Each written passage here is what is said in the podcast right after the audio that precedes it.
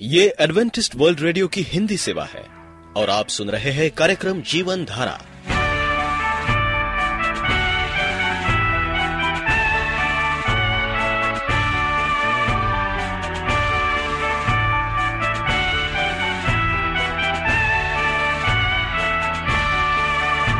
कार्यक्रम जीवन धारा सुनने वालों को मैं स्मिता और मैं अमित हमारा प्यार भरा नमस्कार।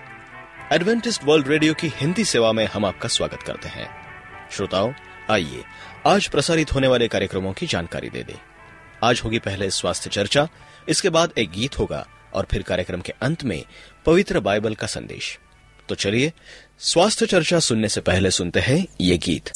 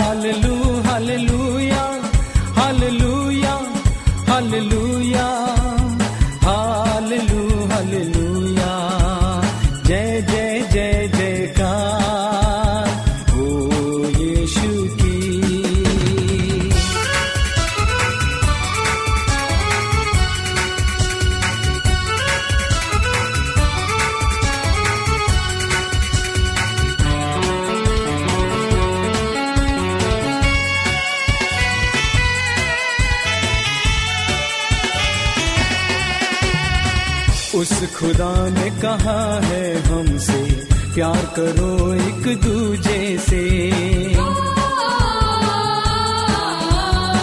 ना करो तुम बैर किसी से, हो जाओ उसके ही से। Hallelujah hallelujah.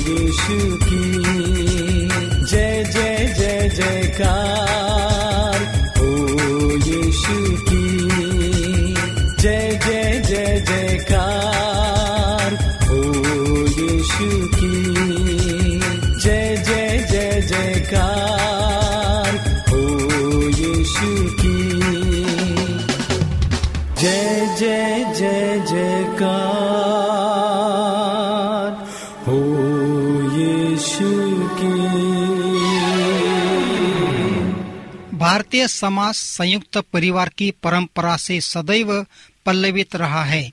प्रत्येक व्यक्ति अपने अथक परिश्रम के बल पर एक सुखी संपन्न परिवार के निर्माण में पूरी जवानी लगा देते हैं। लेकिन वही व्यक्ति जब वृद्धावस्था में प्रवेश करता है तो अपने ही परिवार में अजनबी बन जाता है।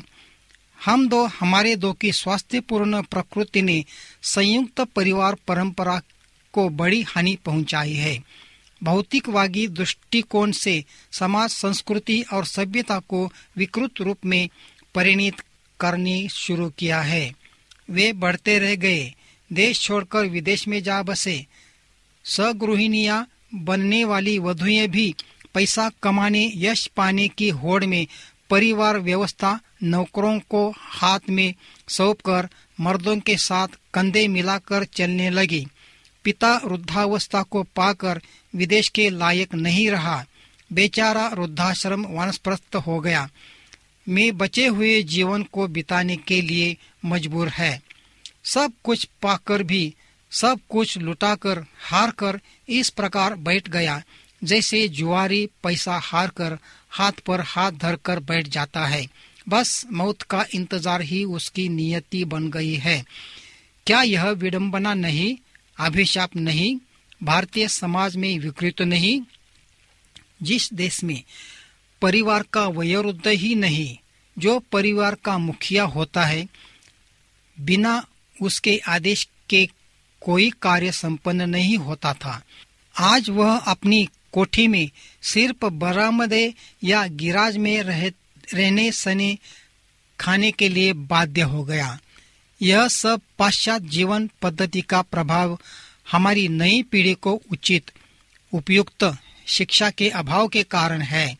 पैसा कमाने के उद्देश्य से पाई शिक्षा, व्यवस्था ने चरित्र, जीवन, आध्यात्मिकता, धर्म, अर्थ, काम, मोक्ष के द्वार ही बंद कर दिए हैं। यदि कारण कि भारत में वृद्ध जनों की समस्या दिन प्रतिदिन बढ़ती जा रही है इसका जन्म आज से तेरह वर्ष पूर्ण हुआ। उस समय यह समस्या इतनी विकराल रूप में नहीं थी। शुरुआत थी, किंतु ऐसा लगने लगा है कि ऐसी संस्थाओं को देश के कोने कोने में खुलना ज़रूरी हो गया है, ताकि वृद्ध जनों के कल्याण एवं उनके बचे हुए जीवन को सुचारू रूप से जीने की एक सुंदर समुचित व्यवस्था का शुभारंभ हो सके। बदलते परिवेश में जीवन उपयोगी बना रहे। वृद्धावस्था जीवन की संस्था है। सबसे कठिन डगर है, जहाँ सहारे, सहानुभूति एवं सहयोग की ज़रूरत पड़ती है। जिस परिवार के लिए वे जीवन भर प्रयत्न कर रहे उसी परिवार के नए सदस्य को अपने साथ रखने से कतराने लगे हैं। यह दुर्भाग्य ही होता है। किंतु सिर्फ़ आलोचना से समस्याओं का समाधान नहीं मिलता। तर्क विकर्त की अपेक्षा यदि हम समाधानों पर कुछ चिंतन करें, विचार करें तो निश्चय ही वृद्ध जीवन के कल्याण, बचे जीवन को शान से ही जीने का मार्ग ज़रूर निकल आएगा। हमारे देश की आश्रम व्यवस्था इन्हीं समस्याओं के समाधान में एक महत्वपूर्ण मूल्यवान कदम था। ब्रह्मचर्य, गृहस्थ, वानप्रस्थ तथा संन्यास आश्रमों की परिभाषा ही हम भूल गए हैं। बदलते समय में यदि हमारे बुज़ुर्ग अपने चिंतन तथा व्यवहार को थोड़ा बदल ले, तालमेल से जीवन को परिवार, समाज, सरकार के साथ सावधानी से जोड़ने, बिताने के लिए तत्पर हो तो कोई वजह नहीं कि वे सम्मान पूर्वक जीवन न बिता सके। वृद्ध सेवा आश्रम इस समस्या का छोटा सा प्रयत्न सिद्ध हो सकते हैं। किंतु यह समस्या जितनी तेज़ी से बढ़ रही है, सेवाश्रम उसको सुलझा सकेंगे, इसमें संदेह नहीं है। परिवारों में जिस प्रकार बच्चों के पालन पोषण की व्यवस्था में रुचि रखी जाती है, वैसे ही बुज़ुर्गों की व्यवस्था भी नियोजित की जा सकती है। बुज़ुर्गों को चाहिए कि वे जीवन भर गतिमान बने रहे, परिश्रम तथा शक्ति करते रहेंगे तो तन मन सुदृष्ट बना रहेगा, उम्र बढ़ती जाएगी, महत्व भी बढ़ता जाएगा। परिवार के बाल गोपालों के साथ मन बहलावा उनको कथा, कहानियाँ सुनाकर अपनी सामर्थ्य के अनुसार उनके शैक्षिक पाठ्यक्रम से रुचि लेकर मार्गदर्शन कर सकते हैं। अहंकार को भूलकर नए परिवेश में समंजस की भावना से तत्पर रहे तो जीवन में मधुरता, व्यस्तता, सुंदरता भरी जाएगी। जो बुज़ुर्ग अपने वंशज, परिवार की व्यवस्थाओं, प्रबंधों में रुचि लेते हुए परामर्श सहयोग करेंगे तो वे परिवार के वंदनीय अंग बने रहेंगे। लेकिन जो बुज़ुर्ग केवल अपनी जरूरतों की पूर्ति की अपेक्षा करते रहे, सारा दिन मंदिर संसंगों, मित्रों में बिताना चाहते हैं, नए जमाने और पुराने जमाने की आलोचना करते हैं। बेटा बहू की व्यवस्था, जीवन संघर्ष को न समझा कर उनके व्यवहार की आलोचना, प्रत्यालोचना अपने दोस्तों, रिश्तेदारों, मिलने वालों से करते हैं। अपनी ज़ुबान के स्वादों को छोड़ने को तैयार नहीं, परिवार से जुड़ने के बजाय परिवार से टूटने, पृथक होने का दुराग्रह करते हैं। वे बचे हुए जीवन की समस्याएँ बढ़ा लेते हैं। किंतु जो वृद्ध जन इन बातों पर विशेष गौर करके ऐसी परिस्थितियाँ आने ही नहीं देते, वे गौरवमय जीवन जीते हैं। जीवन पर आने वाले कांटों को फूल बनाकर प्रगति पथ पर बढ़ते हैं। अतः परिवार के सभी छोटे, बड़े, बुज़ुर्ग सदस्यों को परस्पर प्रेम, सहयोग, उत्साह, प्रसन्नता का अनुभव करते जीवन जीने की प्रेरणा ही इस समस्या का समाधान कर सकेगी। समाज और सरकार की ओर याचना भाव बढ़ाने से समस्या का समाधान संभव नहीं। आइए परिवार को संभाले। बाल, युवा वृद्ध जनों को परिवार के लिए उपयोगी, मूल्यवान, महत्वपूर्ण बनाए। समाज से हमने बहुत कुछ लिया है, उसे लौटाए। सरकार की सुंदर शुभ योजनाओं में सहयोग करे, जो भारतीय जीवन और संस्कृति के अनुरूप नहीं, उनका डटकर विरोध करे। निश्चय ही देश सुधरेगा, समाज संभालेंगे, परिवार संपन्न होंगे और बुज़ुर्गों की समस्या नहीं, सद्भावना में परिणित होगी। अनुभवपूर्ण बुज़ुर्गों का संगठित नई दुनिया को मूल्यवान परामर्श अनुभवपूर्ण व्यवस्था तथा गौरव प्रदान कर सकता है। आप एडवेंटिस्ट वर्ल्ड रेडियो का जीवन धारा कार्यक्रम सुन रहे हैं। यदि आप पत्राचार द्वारा यीशु के जीवन और उनकी शिक्षाओं पर या फिर स्वास्थ्य विषय पर अध्ययन करना चाहते हैं तो आप हमें इस पते पर लिख सकते हैं। हमारा पता है वॉइस ऑफ़ प्रोफेसी ग्यारह हेली रोड नई दिल्ली एक एक शून्य शून्य शून्य एक इंडिया। और हाँ श्रोताओ, आप हमारे वेबसाइट पर भी हमें कांटेक्ट कर सकते हैं। हमारी वेबसाइट है www.vophealth.org तो आइए, पवित्र बाइबल से आत्मिक संदेश सुनने से पहले और एक गीत सुनते हैं।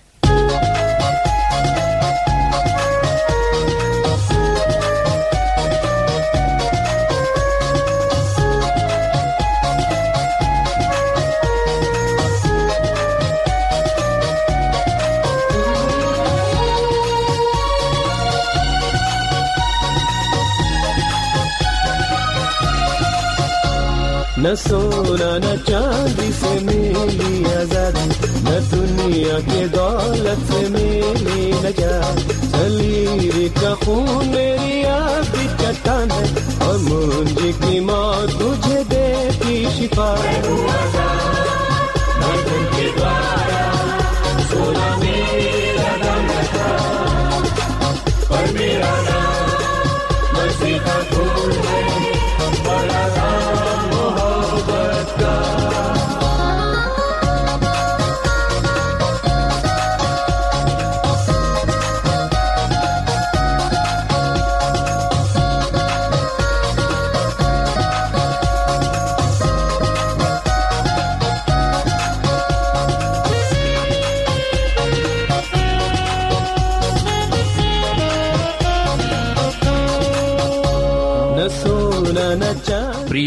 रेडियो मित्रों, प्रभु यीशु मसीह के मधुर नाम में आपको भाई मॉरिस माधो का नमस्कार।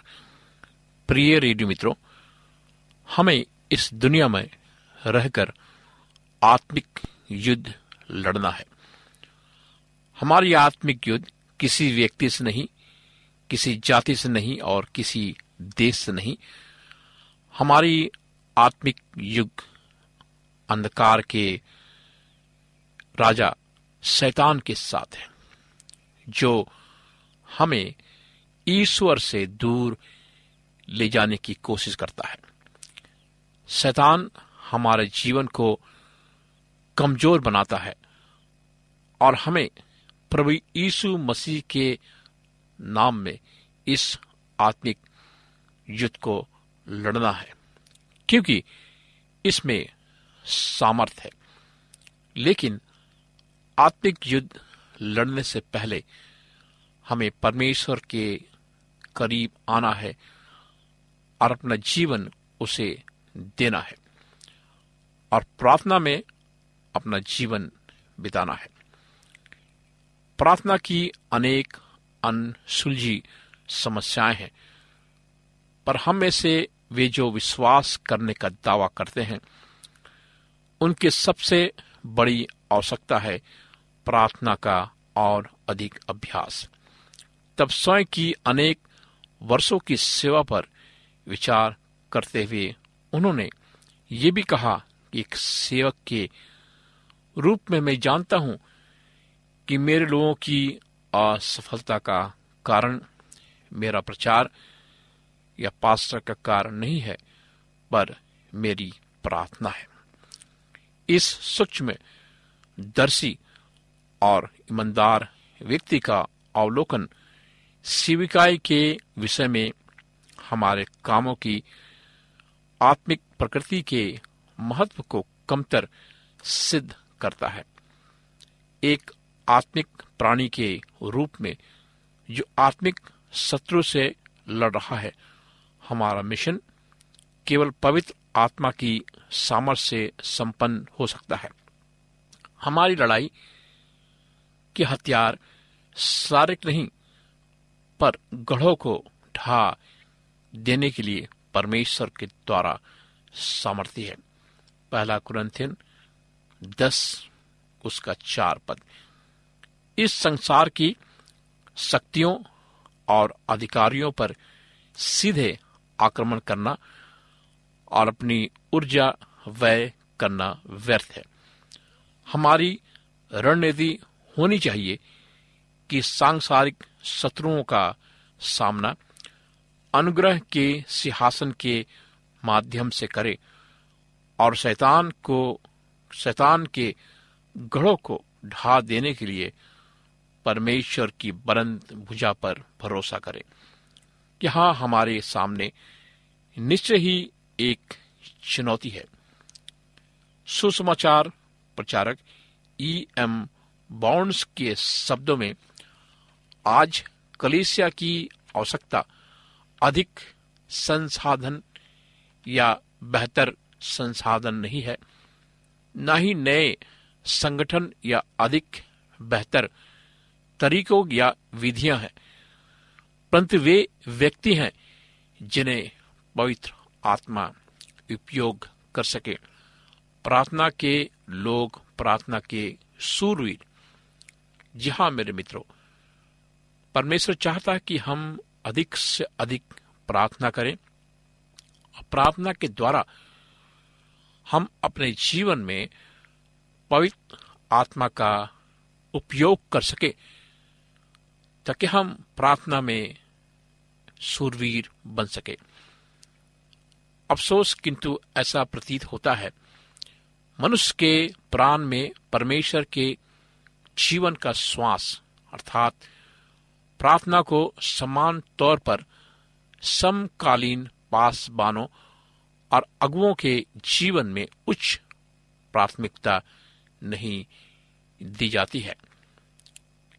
मियानोपोलिस स्टार द्वारा आयोजित हेल्पिन काउंटी के पासबानों और याजकों पर हुए एक हालिया सर्वेक्षण में 301 प्रायोजित व्यक्तियों में से किसी ने भी स्वीकार नहीं किया कि वे अध्ययन, परामर्श, मुलाकात या प्रशासन से अधिक समय प्रार्थना में व्यतीत करते हैं। किसी भी सेविकाई में सबसे अधिक समय जिन बातों के लिए दिया जाता है, उनमें प्रार्थना का स्थान नहीं है। सेमिनरी में यहाँ शिक्षण वर्ग में जो बात देखी जाती है, वो अधिकांश सेमिनरी परिसरों में प्रार्थना के कमतर महत्व को प्रकट करती है। उत्तर अमेरिका के धर्म शास्त्रीय स्कूलों के एक गहरे अध्ययन से कुछ वर्ष पूर्व सिस्टमैटिक थियोलॉजी के professor doctor Charles Whiston church divinity school of Pacific ने निष्कर्ष निकाला है। वास्तविक मसीही प्रार्थना क्या है? इस विषय पर स्तरहीन अज्ञानता व्याप्त है। मित्रों, वास्तविक मसीही प्रार्थना क्या है? इस विषय पर आज के लोगों के अंदर ज्ञान की कमी है। परमेश्वर चाहता है कि हम प्रार्थना का योद्धा बने। और प्रार्थना में अपना जीवन बिताए। बहुत ही कम छात्रों ने बताया कि उनके पास्टर अगुओं में जिन्हें वे जानते थे, प्रार्थना का पहलू ध्यान देने योग था। इस दुखद पहलू को उजागर करते हुए अधिकांश अध्यापकों ने अंगीकार किया कि बाइबल के अर्थों में जैसा समझना चाहिए, उनका स्वयं का आत्मिक जीवन वैसा नहीं है। कुछ ने तो प्रश्न भी किए कि क्या परमेश्वर से व्यक्तिगत संचार करना संभव भी है? इस प्रकार की शैक्षणिकता के साथ अधिकांश स्कूलों में ये आश्चर्य का विषय नहीं है कि छात्रों और उनकी पत्नियों दोनों का कहना है कि इस विषय पर उन्होंने शिक्षकों के व्यंग और उपहास को झेला है। जब उन्होंने अपने प्रोफेसर से प्रार्थना में सहायता मांग की मांग की, हम जिस वायु को श्वास में लेते हैं, ये आश्चर्य का विषय हो सकता है कि मसीह का अनुसरण करने समर्पित व्यक्तियों के जीवनों में प्रार्थना की उपस्थिति इतनी आंशिक क्यों है? हेलमुट थीलिकी ने सार शब्दों में कहा, इसका कारण ये वास्तविकता या तथ्य है कि अब प्रार्थना हमारे जीवन की आधार भूमि नहीं रही। वह हमारे जीवन, हमारे घर और उस वायुमंडल का अंग नहीं है, जिसमें हम श्वास लेते हैं। इस प्राकृतिक वातावरण के स्थान पर संसार हमारा घर बन गया है। और उसी की बातों में हम श्वास लेते हैं। मेरी आशंका है कि वो सही है। यदि हमारा मन वहाँ लगा है, जहाँ सिंहासन है, जिस पर मसीह पिता के दाहिनी ओर विराजमान है तो अवश्य है कि हम अधिक से अधिक आत्मिक संचार में व्यस्त रहेंगे। निश्चय, यीशु के जीवन का यही तरीका था। वे भीड़ की सेविकाई करने निकले, कंगालों को सुसमाचार सुनाते, बीमारों को चंगा करते, टूटे हृदयों को जोड़ते थे, किंतु कभी भी इतना व्यस्त नहीं होते कि पिता से बातचीत ना कर सके। अन्य बातों में ज़रूरी है, किंतु प्रार्थना करना हमारे जीवन का एक हिस्सा है। यीशु के काम करने का यही तरीका था। वास्तव में जैसा मिस्टर थॉमसन ने कहा, यही वो वातावरण था जिसमें वो जीता था। वो वायु जिसमें वो श्वास लेता था। उसका उदाहरण हमें स्वर्गीय संवाद की आत्मा में जीना सिखाता है। आदर्श सूत्र है, निरंतर प्रार्थना में लगे रहो। ताकि ईश्वरीय सहभागिता की अनुभूति के दिन भर बनी रहती है। और प्रत्येक कार्य इस प्रकार किया जाता है कि प्रभु के लिए समर्पित कार्य है। ऐसा दृष्टिकोण विकसित करने का अर्थ है कि परमेश्वर पर और उसके कामों की महिमा पर लगातार बार बार मनन, करने का अभ्यास या साधन करना। जब मन वास्तव में ईश्वरीय उपस्थिति के प्रति संवेदनशील होता है, तब प्रत्येक घटना और जीवन का रोमांच किसी न किसी रूप में परमेश्वर की महानता और उसके अद्भुत अनुग्रह का स्मरण कराता है। एक पुस्तक के लिए समर्पित व्यक्ति। इस दृष्टिकोण में परमेश्वर के प्रकट वचन की समग्र, संपूर्णता में संपूर्ण भरोसा और उसके अनुसार जीवन जीने का समर्पण दोनों निहित होते हैं। परमेश्वर के सेवों को चाहे कि वे स्वयं परमेश्वर के त्रुटिहीन वचन की अधीनता में रखें। अन्यथा प्रार्थना अपने सबसे दुखद स्वरूप में स्वयं को धोखा देने वाला बनकर रह सकता है। मेरे मित्रों, हम चाहते हैं कि आप अपने आध्यात्मिक युद्ध में प्रार्थना को शामिल करें। आइए हम प्रार्थना करें। महान जीवित, दयालु पिता परमेश्वर, हमें शक्ति दे कि हम शैतान के ताकत से, शैतान को हरा सके प्रभु। तेरे ताकत से क्योंकि तू ही हमें आत्मिक बल देता है। हमें प्रार्थना करना सिखा, हमें प्रार्थना का योद्धा बना, ताकि हम न केवल प्रार्थना करें, बल्कि तेरे वचन को दिन रात पढ़ सकें। इस प्रार्थना को प्रभु यीशु मसीह के नाम से मांगते हैं। आमीन। मित्रों, आप हमें इस नंबर पर भी संपर्क कर सकते हैं। हमारा नंबर है नौ छ आठ नौ दो तीन एक सात शून्य दो। नौ छ आठ नौ दो तीन एक सात शून्य दो। हमारा ईमेल आईडी है Morris A W R at Gmail dot com.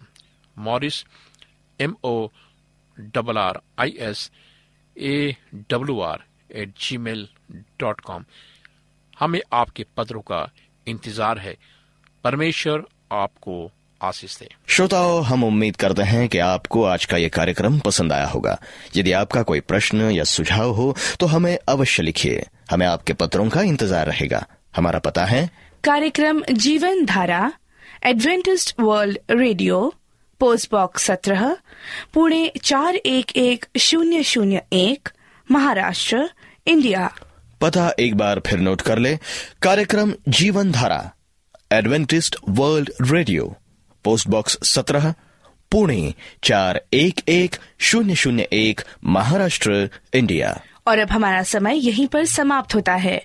इसी समय इसी मीटर बैंड पर आपसे फिर भेंट होगी। तब तक के लिए मैं स्मिता और मैं अमित हमें आज्ञा दीजिए। प्रभु आपको आशीष दे।